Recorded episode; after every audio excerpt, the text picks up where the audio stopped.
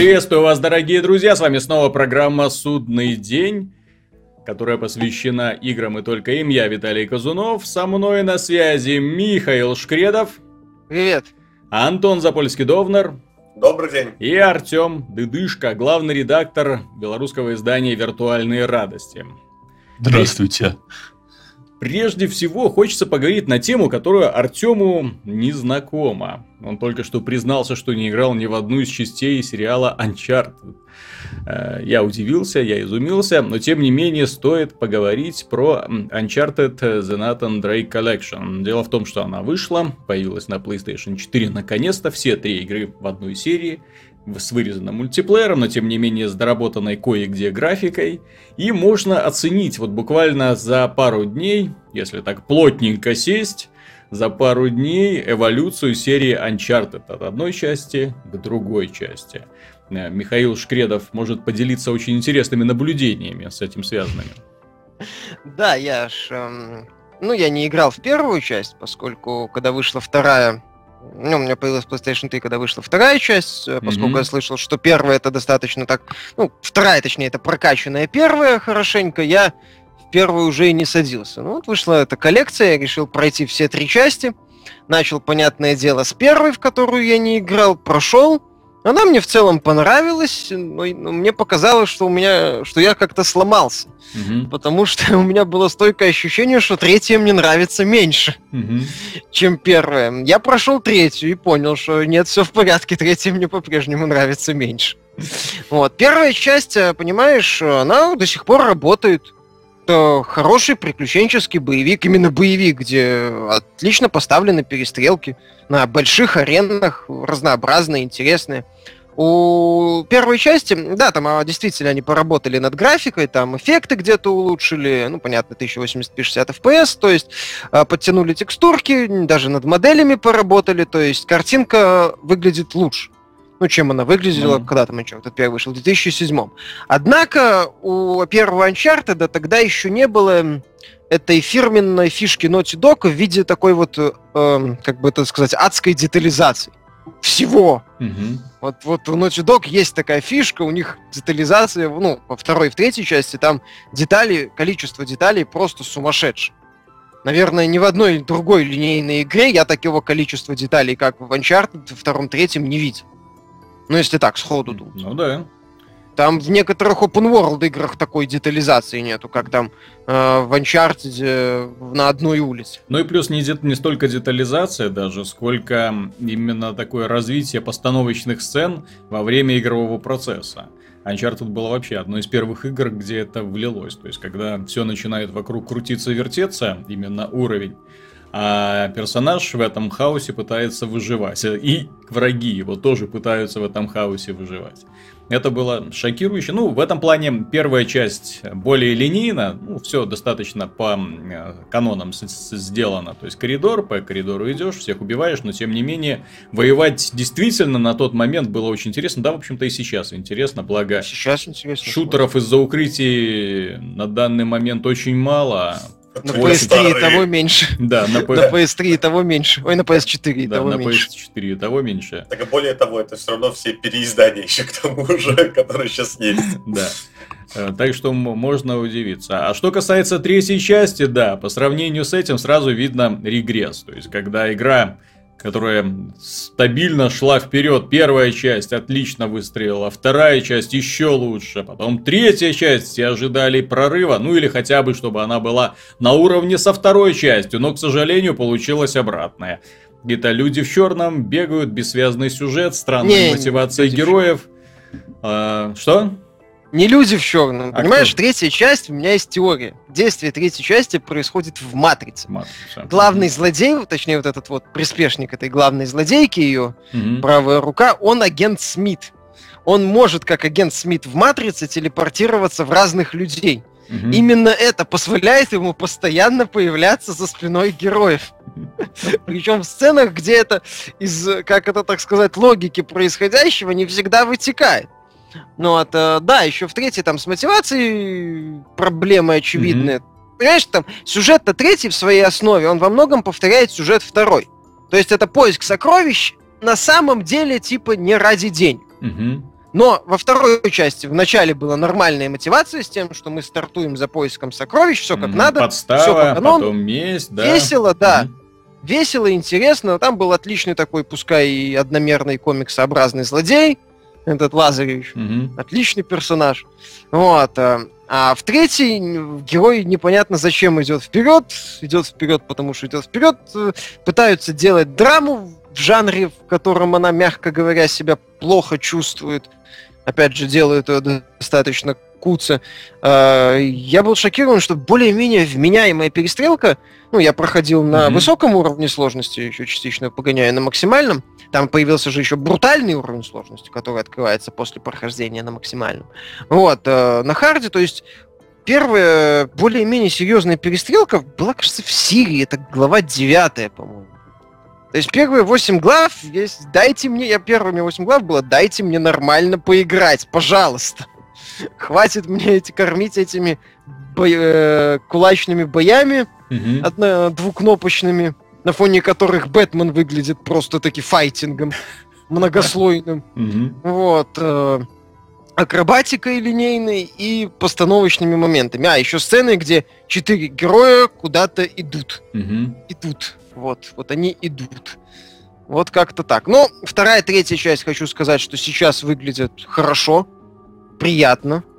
Вот. Не сильно-то и хуже многих современных проектов, а местами даже и лучше. Опять же, детализация Naughty Dog Мгм. работает на все деньги. Вот, а еще их вот это вот умение великолепная реализация огня, песка, воды в третьей, в третьей части особенно. Мгм. Третья часть действительно смотрится, даже я бы сказал, отлично смотрится. Вот, то есть, э, в принципе, такая трилогия в целом отличный подарок для тех, кто не видел. Опять же, на PS3 таких из боевиков с войной из-за укрытий, что там у нас, Орден Мгм. 1886. Ой, не напоминай, сейчас фанатов порвет, которые будут говорить, это хорошая игра, все нормально, вы ни черта не понимаете, зато какой там сюжет и графика. Ведь Да, именно- Вот, кстати, Мгм. ради интереса, понятно, что в Ордене тоже, но я запустил Орден, Мгм. э, взял, понятное дело, на время. Э, Хранить ее копию, хранить копию Ордена как-то бессмысленно. Вот, то есть э, посмотрел, да я бы не сказал, что прям он меня вот шокировал. Мгм. Uncharted, опять же, там, там именно детали, там локации живые. Там вот ты идешь по рынку восточному, ощущение, что ты идешь по восточному рынку. Офигительно просто. Ну да. То есть в, в Ордене ты идешь по Лондону, ощущение, что ты идешь по какой-то улице с тремя прикрученными намертво болванчиками, которые очень плохо изображают что-то подобие антуража. Да. То Вклю- есть, а- Включаются, когда ты к ним подходишь на расстоянии метра. Такие внезапно вспоминают, что нужно изображать деятельность какую-то, начинают открывать рты и говорить. Ну да, аж в плане этого. Нет, так про Орден вообще говорить не имеет смысла. Ну так вот, В да, общем, так, а, В общем, да, я закончу. ну давай, Это самое. А, поскольку на PS4 особых таких аналогов нету, Gears of War это эксклюзив Xbox One, понятное дело. А, Tomb Raider из таких относительно, подчеркиваю, относительно близких аналогов.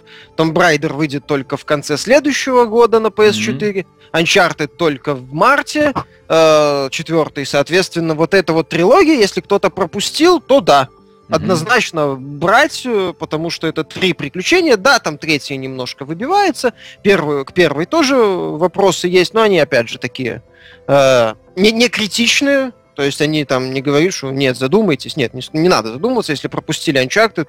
Nathan Drake Collection своих денег стоит. Мгм. А, в принципе, я считаю, что просто Sony не дала, возможно, какого-то не м, железобетонного повода второй раз пройти.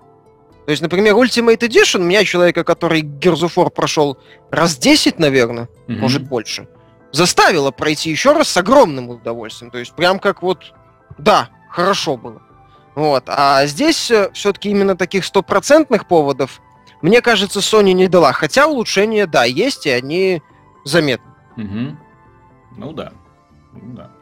То есть играть, покупать, все это нужно. Да, ну, скорее тем, кто не играл. Тем более четвертая часть выйдет еще только через полгода, соответственно, можно стряхнуть пыль, тем более в данной коробке находится э, код на получение доступа к бете мультиплеера Uncharted 4.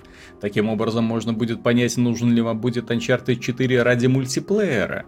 Напомню, что все-таки во второй части и в каком-то смысле в третьей он был очень и очень неплох, так что имеет смысл э, об этом подумать и, по крайней мере, принять решение. Потому что эта игра не только о крутой и красивой компании, но в том числе и о том, что можно весело пострелять в других игроков. Что касается другой возможности пострелять в других игроков, нам ее подарила компания Electronic Arts. Спасибо за это большое. Начался открытый бета-тест игры э, Star Wars Battlefront. Battle Fail. Battle... не, э, я бы не назвал это фейлом. Я долго думал вообще над тем, кому это нужно, а потом пришел к выводу, что в каком-то смысле они сделали все правильно.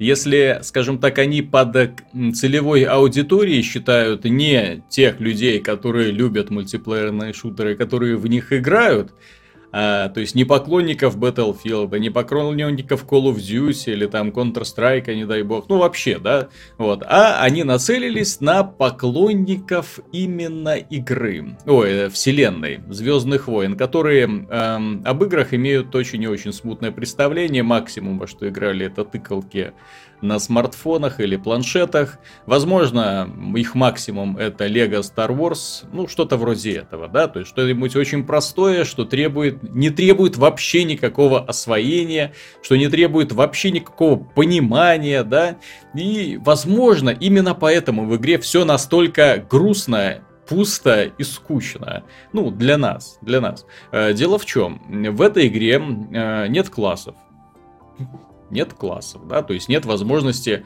э, я, честно говоря, поначалу даже не мог поверить, что это сделали дайсы, потому что, во-первых, на PC, я играл на PC, на PlayStation 4, играет там и там выглядит замечательно, 60 FPS выдает, э, отлично, э, но на PC нету бета-лога, который привязан к браузеру. Они, честно говоря, вот этой фишкой своей подзадолбали уже, кто как, мне она никогда особо не нравилась, но есть любители. Я к ней не принадлежу, поэтому с восторгом принял вот эту вот новую идею. Во-вторых, здесь очень хороший матчмейкинг. Э, в том смысле, что не надо копаться фильтры серверов, настраивать, какие режимы, какие что там это. Просто нажал на кнопочку играть и мгновенно подсоединяешься к заполненному серверу. Вот просто мгновенно. Сразу входишь в игру, никаких особо технических проблем я не видел.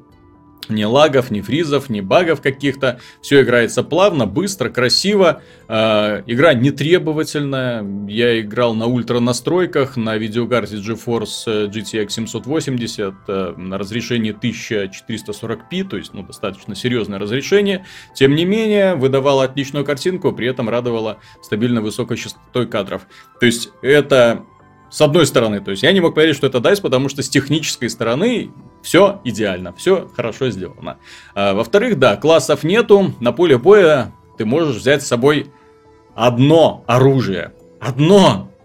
Я забыл, когда... А... Да, когда вообще существуют, когда были ли вообще шутеры, где на поле боя у персонажа было только одно оружие. Причем все они друг на друга похожи. Кроме этого, ты можешь, кроме одного основного оружия, которое ничем принципиально не отличается от другого такого же, э, там есть еще, как их называют, карты. Карты.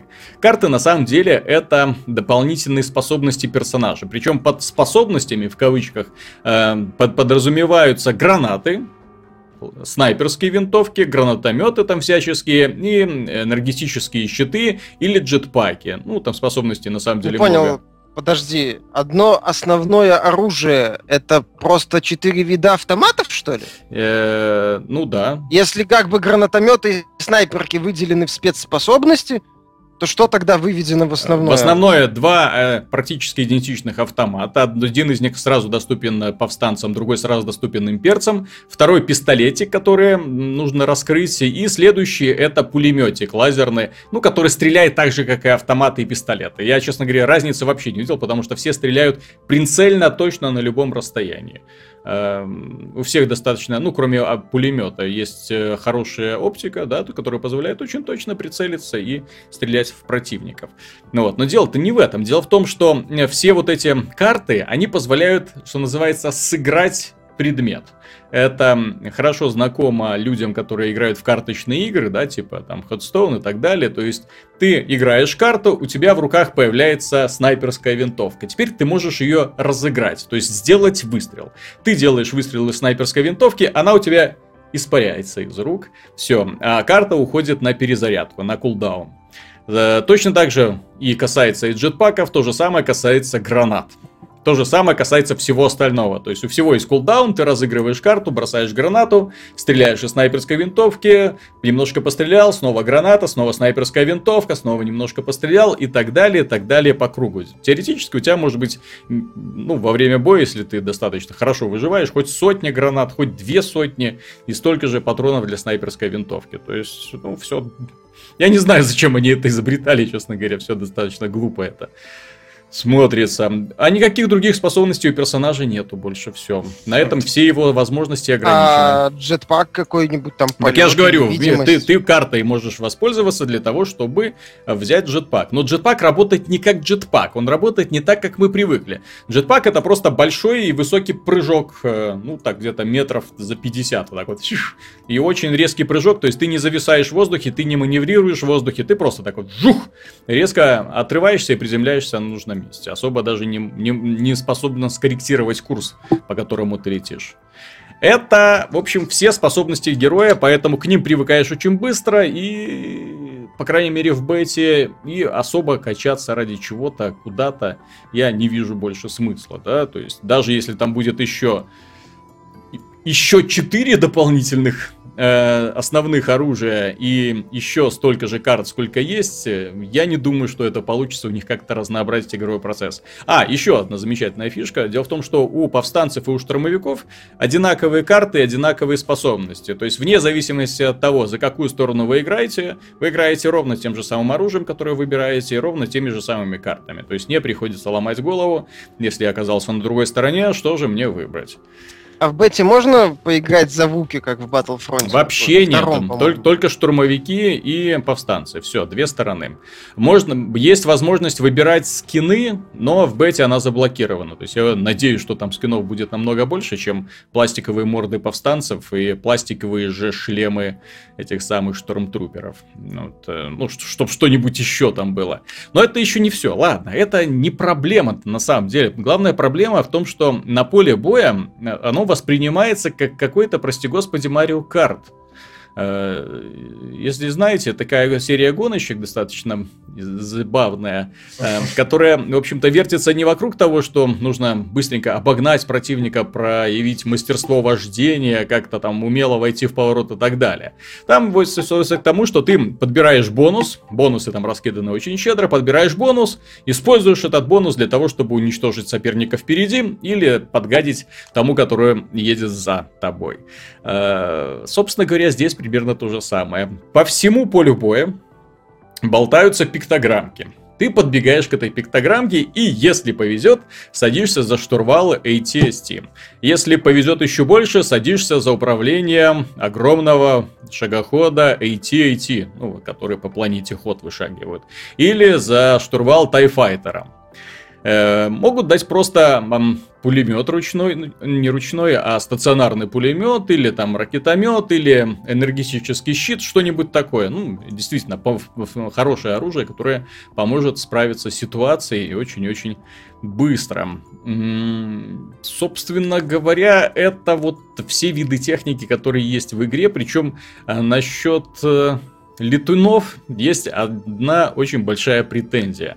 Даже когда ты оказываешься за штурвалом самолета, весь такой восторженный, радостный, думаешь, сейчас я за штурвалом, я сейчас вам всем покажу. Внезапно оказывается, что все эти самолетики летают очень быстро, а поле боя очень маленькое. И получается, что ты на этом поле боя, вместо того, чтобы наслаждаться полетом, как в Battlefield, да, устраивая там сумасшедшие бои, ты круги наворачиваешь и вверх, вниз, вправо, влево, вот так вот постоянно, как волчок. И в, этом, в этой суматохе пытаешься э, угнаться за истребителями противника, которые делают, в общем-то, то же самое, что и ты.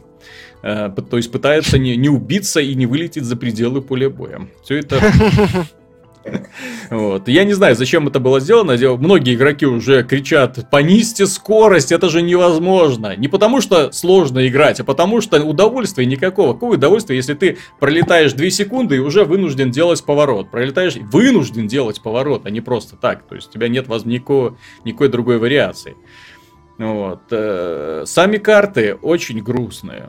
То есть, ну, тут DICE ы в своем репертуаре эти ребята, э, когда делали мультиплеер для э, Medal of Honor, перезагрузки 2010 года, они тоже удивили убогим level дизайном, когда карты простреливаются вот так вот насквозь. Здесь то же самое, э, в смысле, что появляешься, умираешь, появляешься, умираешь, появляешься, умираешь, потому что ты появился в чистом поле, тебя сразу же выстрелил снайпер, убил. Ты появился в чистом поле, тебя накрыл орбитальный удар, убил. Ты появляешься в чистом поле, в тебя выстрелила пушка, убила. И так далее. Укрытий минимум. Такое ощущение, что про них вообще не думали. То есть, или голая поляна, или узкий прямой коридор, естественно, без ящиков. Ну, для того, чтобы никто нигде не мог ни зачем спрятаться. Эм, соответственно, перестрелять, если на тебя выходит два человека, перестрелять их получается невозможно. Ну, если у тебя нет никакой дополнительной там способности типа щита, только тупо потому, что э, они в тебя стреляют, ты в них стреляешь, ты убиваешь одного, другой убивает другого, а маневрировать, спрятаться куда-то, убежать у тебя уже не получается. Все. Но вот это все завершает безрадостную картину этой игры. Я не понимаю, почему нельзя было за основу взять старый добрый Battlefront 2, Star Wars Battlefront 2 и подарить людям игру, которую они на самом деле давно хотят. Глобальную, масштабную, э, мультиплеерную, и массовую, желательно, игру, да, то есть именно, чтобы Galactic Conquest вернулся, вот этот режим завоеванием планет, когда каждая фракция по мере выигрывания получает для себя какие-то бонусы, чтобы вернули космические бои, я не понимаю, почему вот эта вот вся эта бутафория в небе над полем боя, висят Стар-дестройеры, висят э, другие какие-то корабли поменьше, летают туда-сюда эм, кораблики ну, скажем так, которые демонстрируют какую-то деятельность на орбите. А вот на том тайфайтере, который находится у тебя, ты не можешь вырваться вот вверх, потому что то, что происходит внизу, глубоко неинтересно летчику, да, ему хочется, у меня тайфайтер, пацаны, держитесь, сейчас мы этих повстанцев, сейчас мы их разорвем в клочья. Не дают, понимаете, не дают долететь. Ну, понимаешь, э, вот то, что ты описываешь, я, в принципе, тоже читал в интернете мысль, что вот этот новый Battlefront, он больше ближе с точки зрения механики и к такому, в том, что простая механика, без там глубокой системы развития, каких-то заморочек, она ближе к Battlefront 1.2 угу. с э, консолей позапрошлого поколения. mm Но здесь мне непонятен момент. Если вы делаете, грубо говоря, простое развлечение для казуалов, ну, для тех, например, кому не нравится Call of Duty, там, или вот именно, как ты отметил, вот этой части аудитории, такой непритязательный, mm-hmm. тогда давите контентом. Предлагайте разнообразные режимы, да, там, предлагайте то, что было в, во второй части, хотя бы воспроизведите тот контент, который был. Mm-hmm. Те идеи, которые были, не контент, идеи. То есть, да, космические бои, там еще при прикольные вещи, там. Покажите, не знаю, хотя бы пообещайте возможность играть за Вуки, тоже прикольно. Там они были с арбалетами. Там, по-моему, во второй да, части можно было играть за, было, да. за дронов Федерации, угу. если я ничего не путаю. Там были эти, ну, такие тяжелые были, были. боевые дроны. Да, там было очень это... много техники. Во второй части, что меня поражало, там было очень много техники. Да, тоже была возможность играть за джедаев, но там были нормальные джедаи, не те смехотворные буратины, которые медленно так ходят по полю боя или очень резко прыгают, как будто у них джетпак, простите, в заднице находится.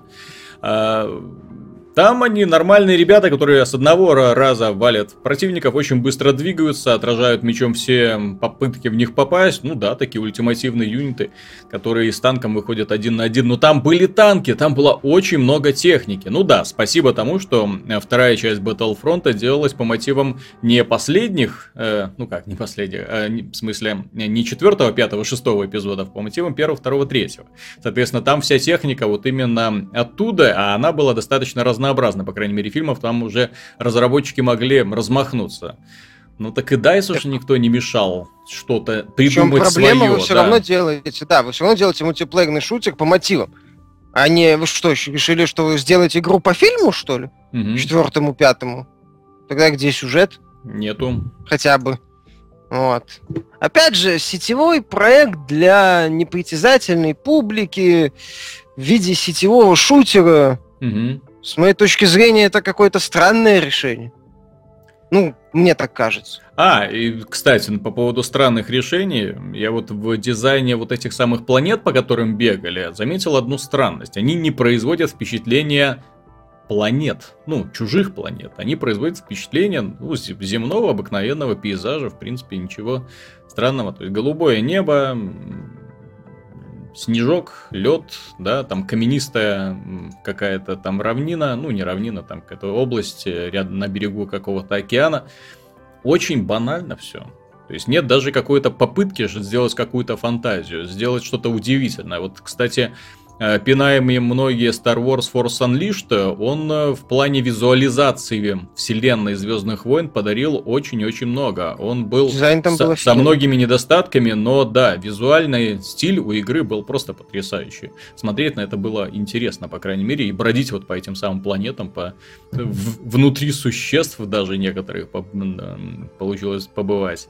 Собственно говоря, даже в те далекие махровые времена, когда мы проходили Звездные войны, э, рыцари Старой Республики, там получалось вообще э, у э, BioWare неплохие виды создавать, и при этом не возникало ощущения, что ты бегаешь по, не знаю, району голливудской площадки на съемках очередного фильма по Звездным войнам. То есть там было ощущение такого огромного большого мира с кучей разных планет, вселенных, э, со своими правилами, персонажами, расами в конце концов. А здесь такое ощущение, что везде сражаются те же самые штормтруперы с повстанцами, одни и те же, одни и те же, одни и те же. Я вот думал, кстати, там есть кооперативный режим, который можно проходить соло, типа Орда. То есть, когда э, один выживший, пилот оказывается на планете, и теперь вместе с товарищем вынужден отбиваться, или в одиночку, вынужден отбиваться от волн противников.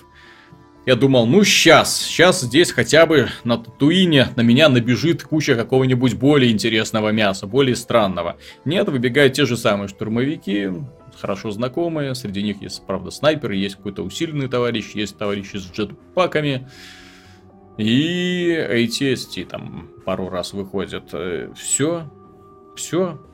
То есть это вот вся эта банальность, она будет повторяться снова и снова, к, к моему большому сожалению. Я не понимаю, почему нельзя было в качестве примера, или в качестве источника вдохновения, или просто хотя бы вспомнить про то, что есть игра Star Wars Republic Команда, где было сумасшедшее приключение с полетами по многим планетам, где можно было использовать самое разное оружие, а не только лазерные пуколки, где в том числе ты использовал оружие инопланетян, тоже очень хорошее преимущество. э, Ну, вообще для того, чтобы сделать хорошую, интересную кампанию в шутере. А что касается мультиплеера, то мультиплеер очень завязан на оружие. То есть должно быть много разного, красивого, интересного, стильного оружия которое бы не вызывало вопросов и тем более не вызывало ухмылку. Мол, а что это у вас Калашников из Battlefield делаешь, сделает в Battlefront? Думаете, да просто лазерными пульками, чтобы научить стрелять вот эти пиу-пиу-пиу, да? Ну, вот, э. В то же время видно, кстати, что проект очень дорогой. Он, ну, именно, скажем, Так. дор- дорогой благодаря лицензии. Я не, неправильно выразился, а именно благодаря лицензии. То есть пафосная музыка из Звездных войн. То есть прям, ух! Кстати, это первый шутер мультиплеерный, в котором музыка во время боя прям гремит. И вот я думаю, в конце концов, она будет к порядкам подзадалбывать.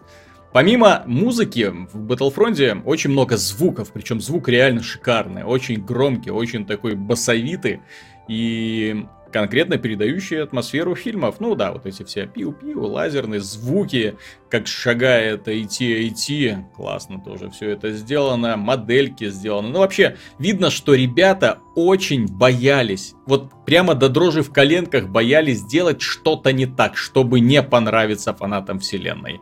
То есть они вот все, то есть так, у нас, так, мы не будем ничего нового придумывать, потому что этого в фильме не было. Возможно, они хотели какие-то новые идеи, но, но, но, но. Издательство Electronic Arts и новые идеи как-то не рифмуются вместе. Так очень... хотя бы старые бы возродили. Чё? Где они? А слишком дорого старые 2. идеи возрождать. А, угу. ну да. Насколько я понял по бете, а там э, те, скажем так, карты и режимы, которых нет в бете, они просто, они не, не, не, не видны, они просто заблокированы. То есть ты можешь навести и посмотреть, что это такое. И дело в том, что там карты, которые доступны, на них э, э, на каждой свой какой-то специфический режим висит. И вот, вот это меня больше всего напугало, то что вот даже те 10 карт, которые есть, на всех 10 картах, каждой карте привязан какой-то свой отдельный режим. Если это оправдается, если так и будет, то это невероятно глупо. Невероятно глупо. Смотрим. До релиза недолго осталось. Да, чуть больше месяца. Ах, сердце уже ёкает. Ну, ладно. Давайте перейдем к более радостной игре, более интересной. Называется она Марио Мейкер. Антон в нее играет, радуется да. как дитя. Пропал на целую неделю. Я ему дал Марио Мейкер, а он пропал. Все. Да. Марио Мейкер. Хорошо, в первую очередь стоит сказать, что было бы замечательно, если бы эта игра выходила на старте любых консолей, вот подобные mm-hmm. проекты. Когда игр немного, а тебе подсовывают, по сути, бесконечные приключения, просто подожди, пока другие сделают. Угу. Учитывая, что людей много, продажи у игры хорошие, насколько э, были там больше миллиона, уже 2 да, миллиона, по-моему. Нет, это не миллион пока только. А, миллион пока сделали, читались, да. что миллион продали. Вот. В принципе, но судя по странам, которые делают, там только Америка и Япония. Собственно, я так смотрю, топ там дизайнеров можно смотреть, в основном это американцы и японцы. Вот. А, вообще чудесная в целом как бы проект. Игрой это назвать, в принципе, тяжело изначально, потому что в основном там контент идет, который создан самими игроками. Mm-hmm. Своего там практически нет. Там буквально, по-моему, 10 уровней, которые есть в игре, сделанные уже разработчиками. Вот, их проходишь, появляются новые элементы у тебя в редакторе, угу. чтобы все открыть, просто надо пройти, все посмотреть, как это все делается. Тебе сразу проходишь уровень, тебе показывают, как что делать. Забавно реализована система управления, что она все сделана через стилус, то есть э, если был бы еще мультитач mm на Wii U и паде, было бы вообще чудесно потому что все же стилусом, ну, уже не так удобно, как это делаешь на мобильных телефонах. То есть mm-hmm. там расширить это надо стилусом, зажать, потом там провести. А если был бы мультитач, было бы вообще прекрасно. Но это уже спасибо инженерам, которые подумали, что резистивный экран это круто. Mm-hmm. Вот. Ну, а что, ну, редактор удобный, то есть в целом все делаешь быстро, делать можно много вещей всяких, не так, как э, в Little Big Planet, что можно менять какие-то свойства предметов. Mm-hmm. Нет, скорее просто это грамотно нужно компилировать, то есть все знакомые элементы, если особенно поклонник, все элементы знакомы, что каждый монстр ты знаешь, что умеет делать, и ты это как бы компилируешь. Опять же, я вот смотрел стримы, как ребята играют э, в Metroid, mm-hmm. который сделан в Mario Maker, то есть очень интересно. То есть там и используются и способности, и загадки какие-то появляются. Ну, очень интересно, что поиграл уровни какие-то, где есть, например, только бомбы, враги, которые, и там нужно все проходить, то есть взрывать постоянно, уворачиваться, то есть ну, mm-hmm. все очень интересно сделано. Поэтому, как бы, что-то, скажем так, плохое сказать, наверное, стоит только про стоимость его. В принципе, больше сказать-то особо и нечего. Потому что ну. сам редактор, ну, он как бы вот просто можно делать Марио игры, скажем так, знакомые тебе по детству, по другим пройденным играм вселенной и что-то делать свое, либо вообще не трогать редактор и просто наслаждаться бесконечным количеством уровней, которые делают другие игроки. Ну, ну, вот что я по Mario Maker, что с моей точки зрения принципиальный момент, это то, что здесь э, э, хорошо организован процесс обучения этому редактору. То есть редакторов-то много, немало компаний, студий, даже инди-студий выпускают редактор. Проблема только в том, что тебе говорят, ну вот, редактор. И ты должен в нем как-то сам, э, возможно, там скачивая какие-то э, обучающие, ну, видео, сделанные другими фанатами, то есть во всем этом как-то самостоятельно копаться. А здесь э, тебе на старте предлагают неплохой стимул. Вот ты проходишь, что-то осваиваешь, тебе это представляют, и после вот этого завершения тебе уже самому хочется что-то сделать. А не так, что ну, во многих редакторах, то есть проблема, по сути, высокий порог вхождения. Здесь он занижен.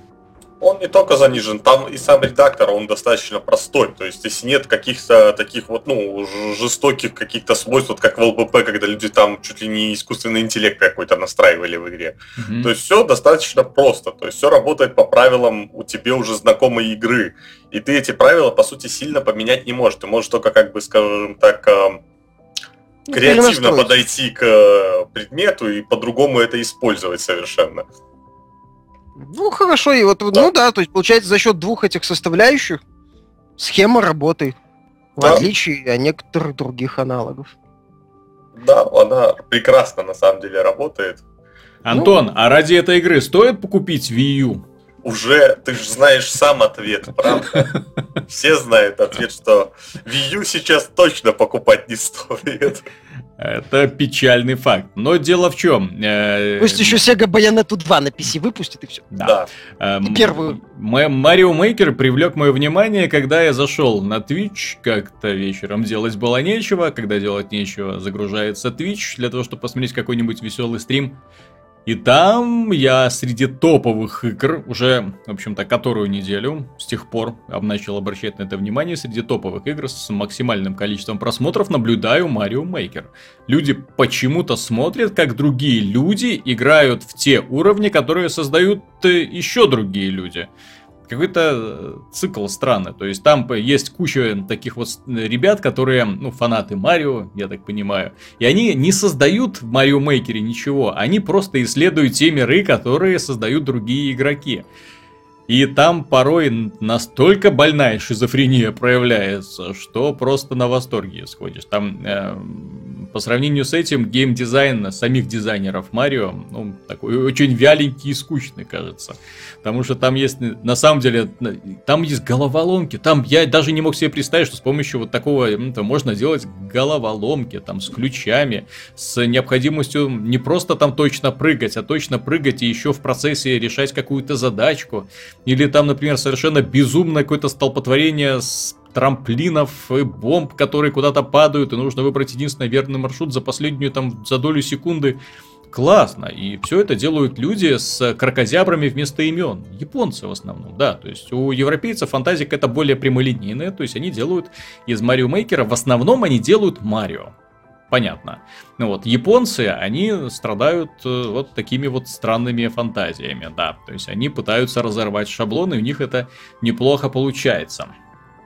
А что касается других игр, которые, э, других разработчиков, которые привыкли рвать шаблоны, э, здесь стоит вспомнить компанию Ubisoft, которая внезапно на этой неделе решила удивить всех.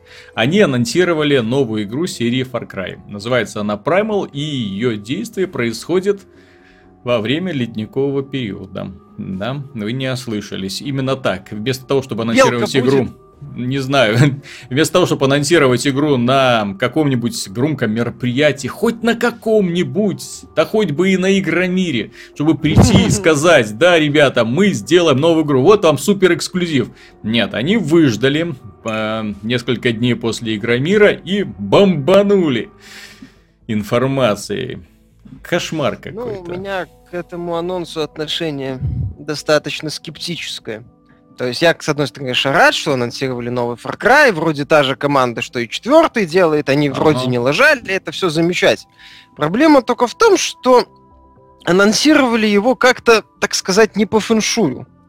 То есть, э, ну, есть, например, пример анонса игры незадолго до выхода, Fallout 4. Угу.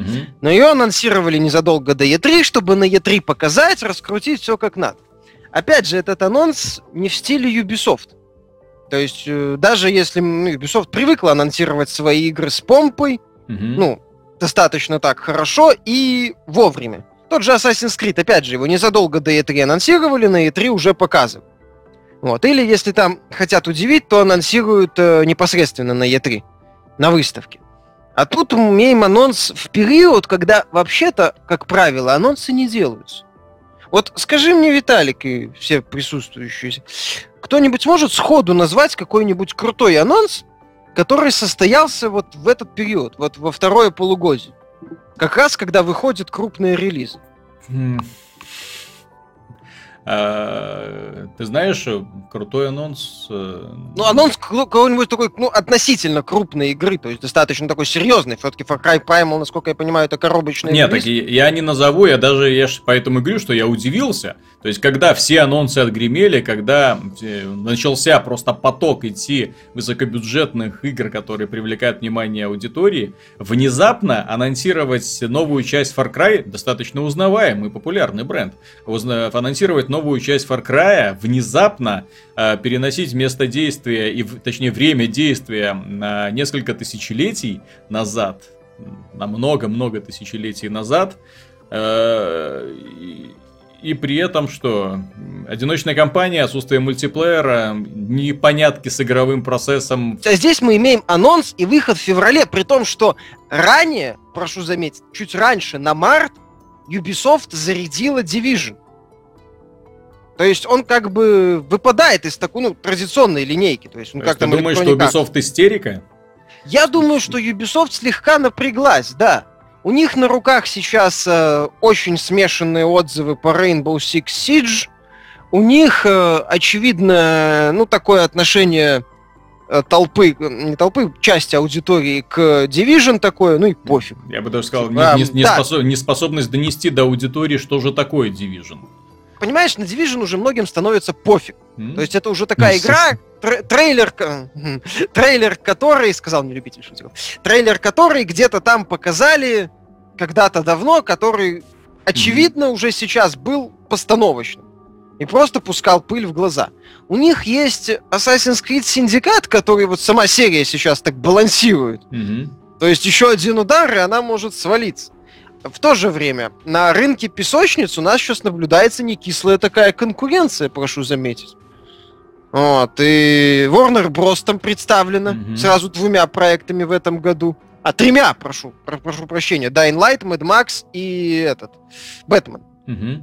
Вот, ну, там МГС пятый вышел. То есть в жанре очень такая серьезная конкуренция. Just скоро выйдет, Лара Just Крофт. скоро mm-hmm. выйдет, да. Лара, ну, Лара Крофт относительно, но mm-hmm. там немножко о другом. Ну ладно. То есть конкуренция это в жанре неплохая, ну, достаточно такая плотная, а Ubisoft из этого жанра фактически самоустраняется переключаясь на вот эти вот мультиплеерные эксперименты разной степени мутности. А и им, получается, мое мнение, надо было показать, что, ребята, мы в деле, все в порядке, мы делаем, мы еще не ушли, мы здесь, вот Far Cry Primal. В этой связи мне непонятно, что это будет и какого качества это будет.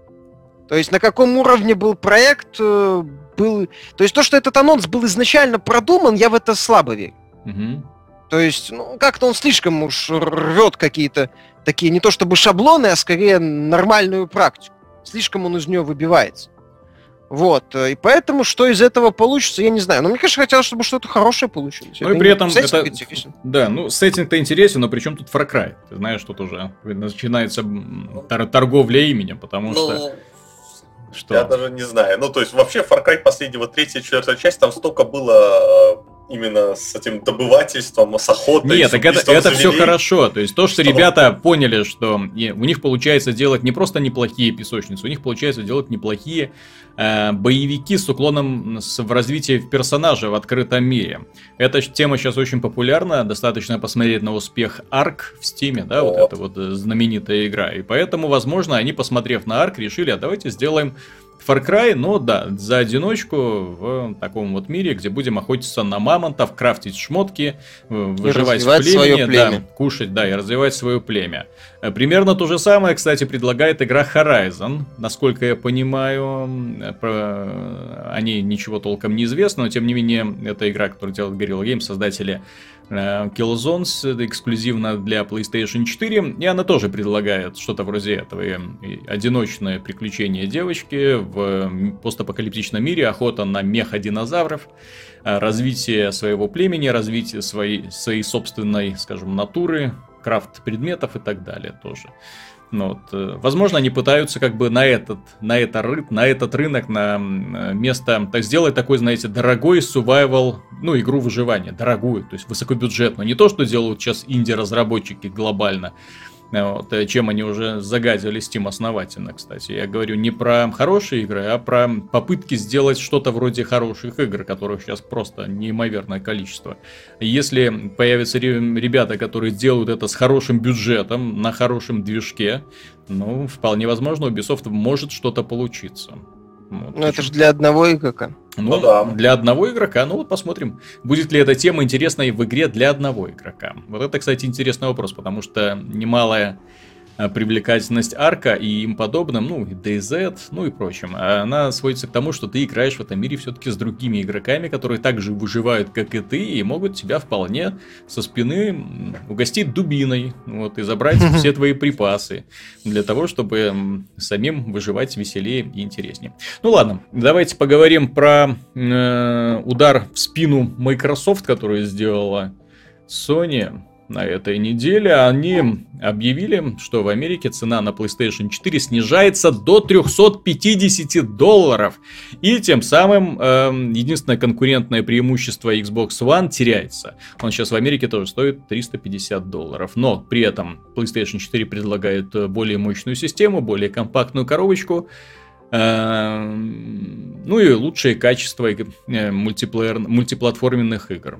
Вот. Ну и плюс э, новые фишки, которые касаются тому, что сериал Call of Duty теперь является, э, скажем так, эксклюзивным, ну, то есть на нем будет э, раньше выходить DLC и прочие плюшки для обладателей PlayStation 4. Я ничего не путаю, у Microsoft же соглашение с Division, по-моему, с Ubisoft по Division. А кому это уже надо? Нет, ну это что, достойный ответ. Нет, по поводу снижения цены, мы вот э, там глядя на последние продажи, Xbox One в Америке PS, PS4 почти догнал, имея преимущество в виде дешевой цены.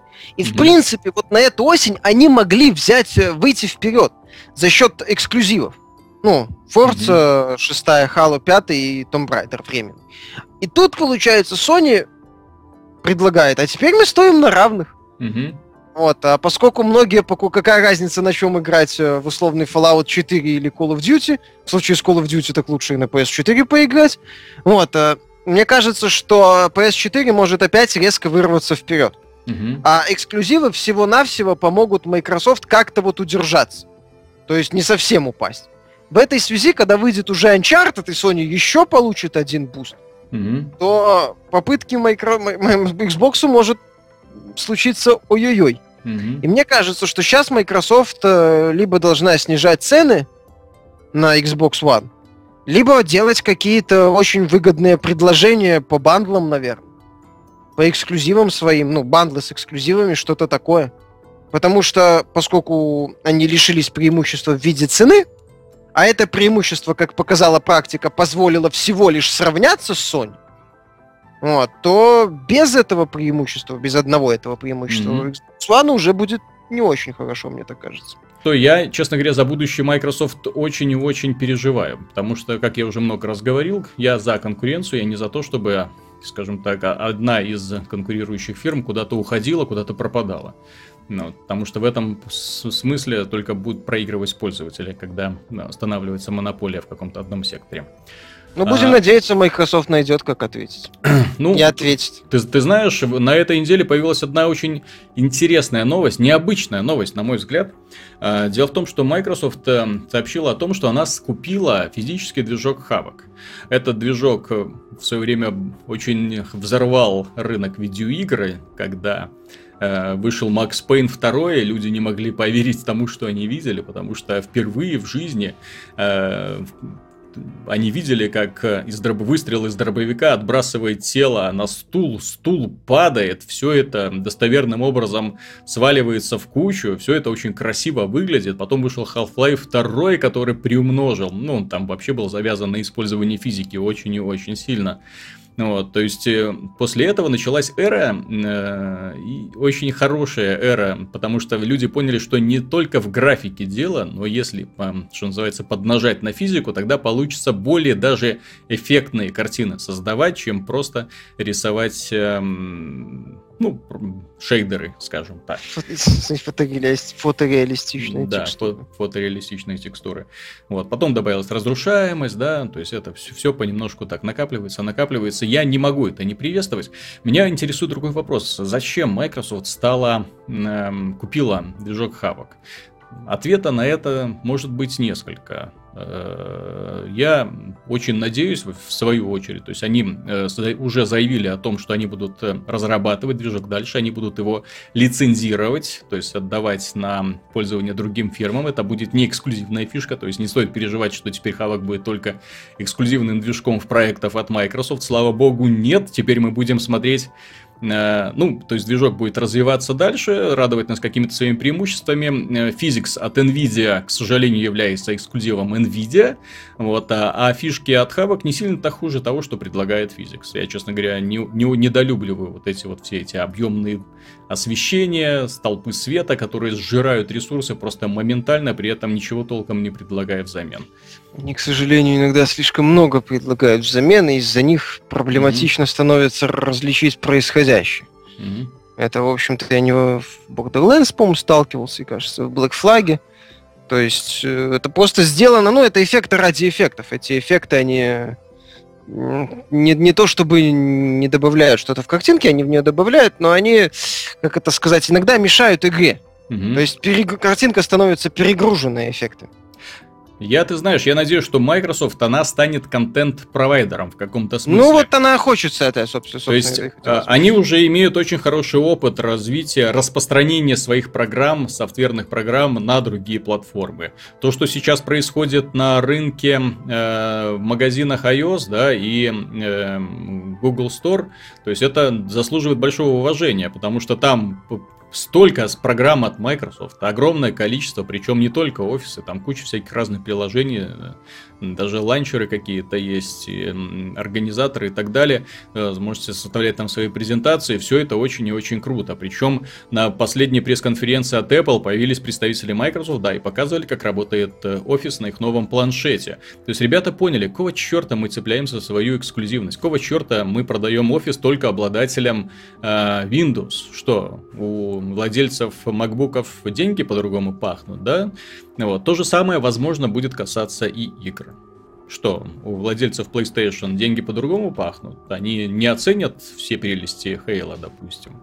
Может быть... Э, будет интересно. Ну, то есть смотри, Майнкрафт они продают на все платформы. После покупки да? они не заортачились, не сказали, все, ребят, нет, удаляем это приложение из всех списков, теперь это только эксклюзив Xbox. Нет, они продолжают развивать игру. Более того, э, франшиза Майнкрафт продается или отдается в пользование других студий, как это сделать, делает сейчас Telltale, и будет тоже распространяться на все платформы. Вот. Почему бы и нет? Движок Havok будут продавать другим игровым студиям. Отличное начинание, на мой взгляд. Ну, это неплохо. Это, на самом деле, интересное такое будущее, не в виде какого-то платформы-держателя, а в виде, ну, скажем так, да, держателя каких-то движков, например, другого контента. Mm-hmm. Мне кажется, будь сейчас распространен условный Unreal 3, так как он был распространен в прошлом поколении, Microsoft бы купила эпиков. Mm-hmm. Ну, потому что сейчас просто у всех свои движки, поэтому это не, не совсем актуально. Да, Microsoft хочет стать э, фирмой, которая, в общем-то, продает софт, ну, э, софтверные какие-то продукты всем желающим. А потом эти продукты выходят не только на их платформе, но и на других. Она там получает с этого какой-то процент. То есть, mm-hmm. возможно, что Xbox у них останется просто такой поддержкой. Они по итогу его там объединят ну, в единую инфраструктуру с PC, и это все продолжит развиваться уже в таком формате. Да, почему нет?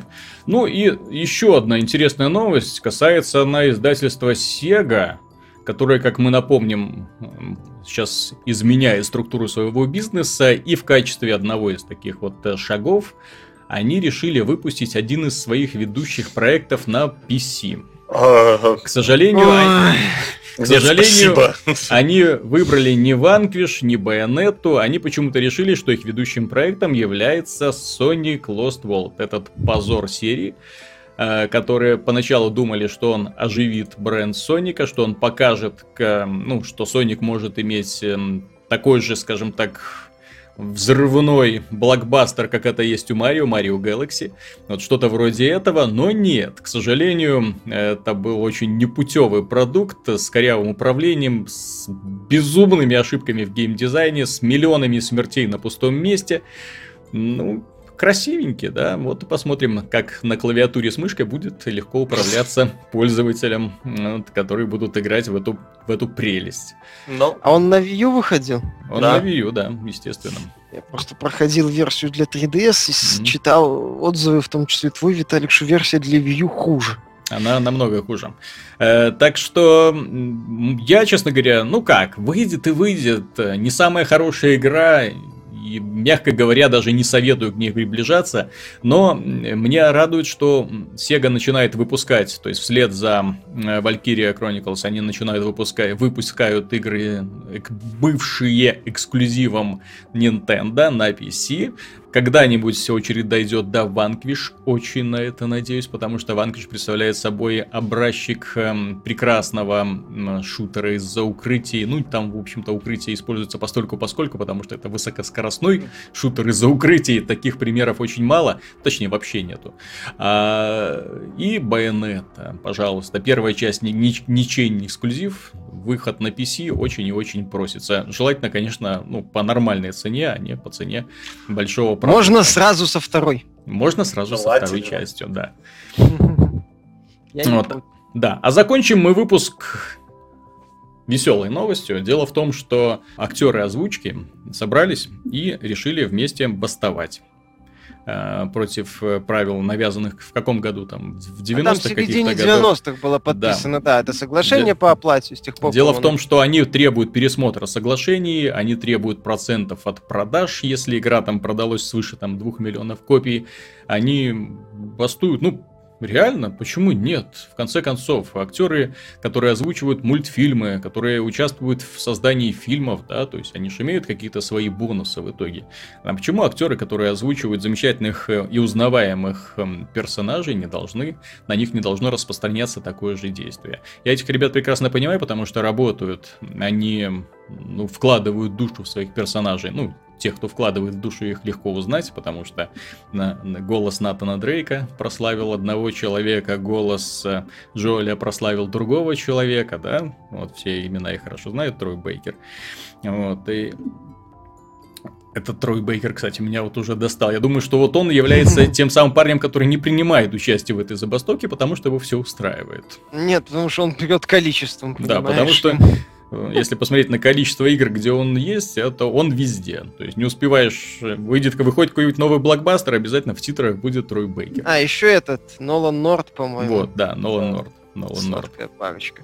Ну, в принципе, да, я тоже поддерживаю, я согласен, что это надо как-то пересматривать. Э, то есть, если это соглашение было подписано еще черт знает когда, когда это развитие игровой индустрии было немножко на другом уровне, когда mm-hmm. не было настолько кинематографичных, скажем, игр с большим количеством диалогов, э, э, именно таких, ну, в том числе за счет анимации, постановки, mm-hmm. то есть в целом игры приблизились к Голливуду. Вот, э, и, соответственно, да, те люди, которые ответственны за оживление, в том числе вот эти актеры озвучки, а не только аниматор, это, да, это важная часть восприятия и повествования. Ну, так это мягко а так? говорят. Есть уже некоторые игры, которые не просто вплотную приблизились к фильмам, приблизились к фильмам, а там уже требуют и не, не слабой актерской игры. А, когда на, на лицо вешаются датчики, которые отслеживают всю твою мимику, которые отслеживают все твои движения, которые, ну, в общем-то, если на них посмотреть, то человек тратит на создание своего образа, учитывая, что игра длится многие-многие десятки часов, очень и очень много времени. Ну, ну да. Осо- особенно говоря... если это синематографичные игры, такие как Uncharted, допустим, да. Ну, и... допустим, да, Last of Us, например. Если там будет плохая актерская игра двух главных героев. Ну.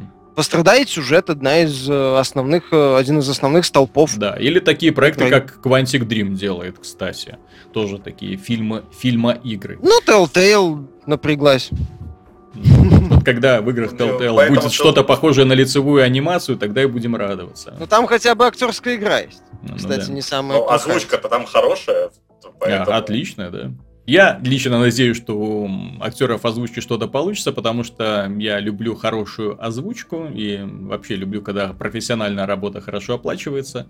Все это здорово, и все это только на пользу идет дальнейшему росту. Потому что одни актеры озвучки увидят, что эти получают достаточно, и, возможно, ну, сейчас уже профессиональные голливудские актеры начинают все больше внимания обращать на игры. Вот, возможно, они тоже будут больше внимания обращать на игры, от этого выиграем нет, мы от этого, к сожалению, не выиграем. Вот мы, к сожалению, от этого не выиграем, потому что когда игра попадет в руки Совклаб или нового диска, а, она уйдет э, на студию озвучки, где сидят три хорошо знакомых нам актера, которые своими героическими голосами быстренько переозвучат все и попадет продукт нам на прилавок. Ну, кстати, я очень рад, что в последнее время у Совклаба видимо, плохо с финансированием подобных продуктов, поэтому они э, локализуют э, игры чисто шрифтами, да, то есть переводом э, субтитров. Ну, и это, ну, на, мой, можно на, мой взгляд, во на мой взгляд, лучше. Но это, да, во, многих, во многих, но, к сожалению, не во всех. Это да. Так что на этом мы заканчиваем. С вами был Виталий Казунов, Михаил Шкредов. Пока. Антон Запольский-Довнер. До свидания. И Артем Дыдышко, если он еще с нами. Я еще с вами. А Всего молчал? Че молчал, че не встревал? Интересно было слушать вас. Ну, так, так ты бы какую-нибудь, не знаю, гадость сказал. Ну такие! Фу, консольчики, я вас не уважаю. Как ну, нам гадости. в комментариях пишут. Гадость мне всегда могу сказать, но под заказ. Хорошо. В смысле, когда будет, когда будет, когда придется. Оставлю для следующего выпуска гадость. Окей. До свидания.